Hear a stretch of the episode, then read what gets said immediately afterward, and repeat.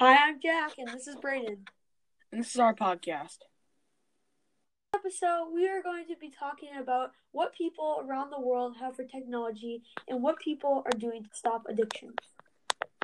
A University of Glasgow study found that the more adolescents used social media, the more likely they were to fall asleep later and wake up more often during the night.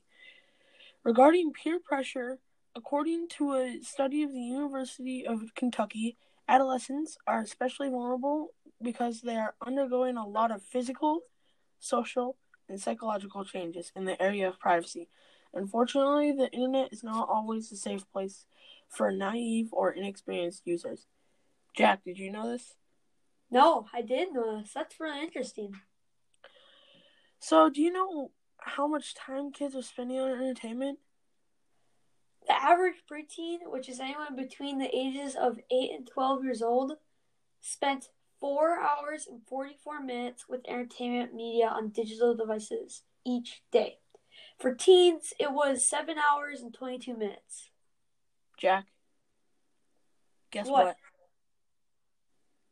Aubrey Hutchins' parents didn't allow her to have a far- smartphone until she could pay her own phone bill. The 18 year old homeschooled student from Brentwood, Tennessee, has a part time job and pays her own phone bill now, but still chooses to have a phone without internet access.